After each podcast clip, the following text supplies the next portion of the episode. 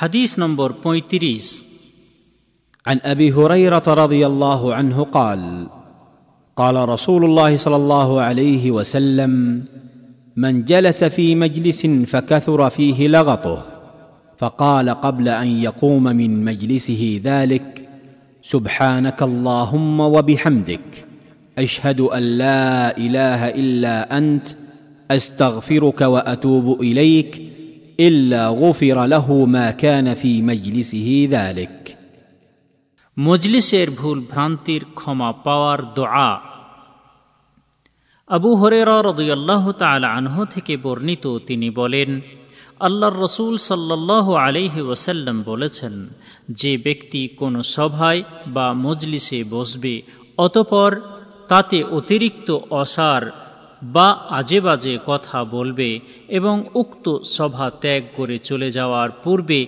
এই দোয়াটি পাঠ করবে।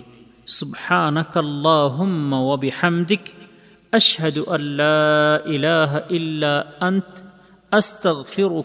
আতুবু অর্থাৎ, হে আল্লাহ, আমি আপনার পবিত্রতা ঘোষণা করি এবং আমার এই পবিত্রতা ঘোষণা হল আপনার প্রশংসার সহিত। আমি সাক্ষ্য প্রদান করছি যে, হে আল্লাহ, আপনি ছাড়া কোনো সত্য উপাস্য নেই। আমি আপনার নিকটে ক্ষমা প্রার্থনা করছি এবং আপনারই পানে তওবা করে প্রত্যাবর্তন করছি। আল্লাহ তার সেই সভায় বা মজলিসের কৃত অপরাধ বা ভুল ভ্রান্তি ক্ষমা করে দেবেন। জামে তিরমিজি, হাদিস নম্বর তিন হাজার চারশো তেত্রিশ। ইমাম তিরমিজি হাদিসটিকে হাসান শাহেহ বলেছেন এবং আল্লামা নাসরুদ্দিন আল আলবানী হাদিসটিকে শাহেহ বলেছেন।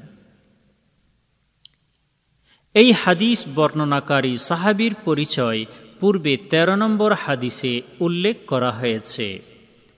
এই হাদিস হতে শিক্ষণীয় বিষয়।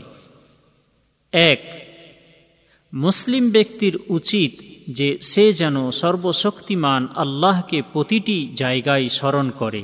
সুতরাং সে আল্লাহকে স্মরণ করবে যে কোনো সভা, মিটিং, প্রোগ্রাম, আলোচনার স্থান, সফর, বাসস্থান, দাওয়াত এবং ভোজ ও অলিমার অনুষ্ঠান সমূহে তথা তার জীবনের সমস্ত শাখা প্রশাখায়।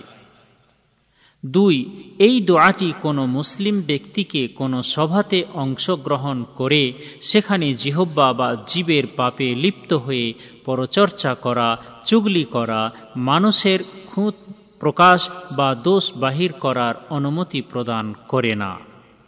তিন, মুসলিম ব্যক্তির জন্য এই দোয়াটি মুখস্থ করা এবং যে কোনো সভার শেষে পাঠ করা হলো একটি উত্তম কাজ ও সৎ কর্ম।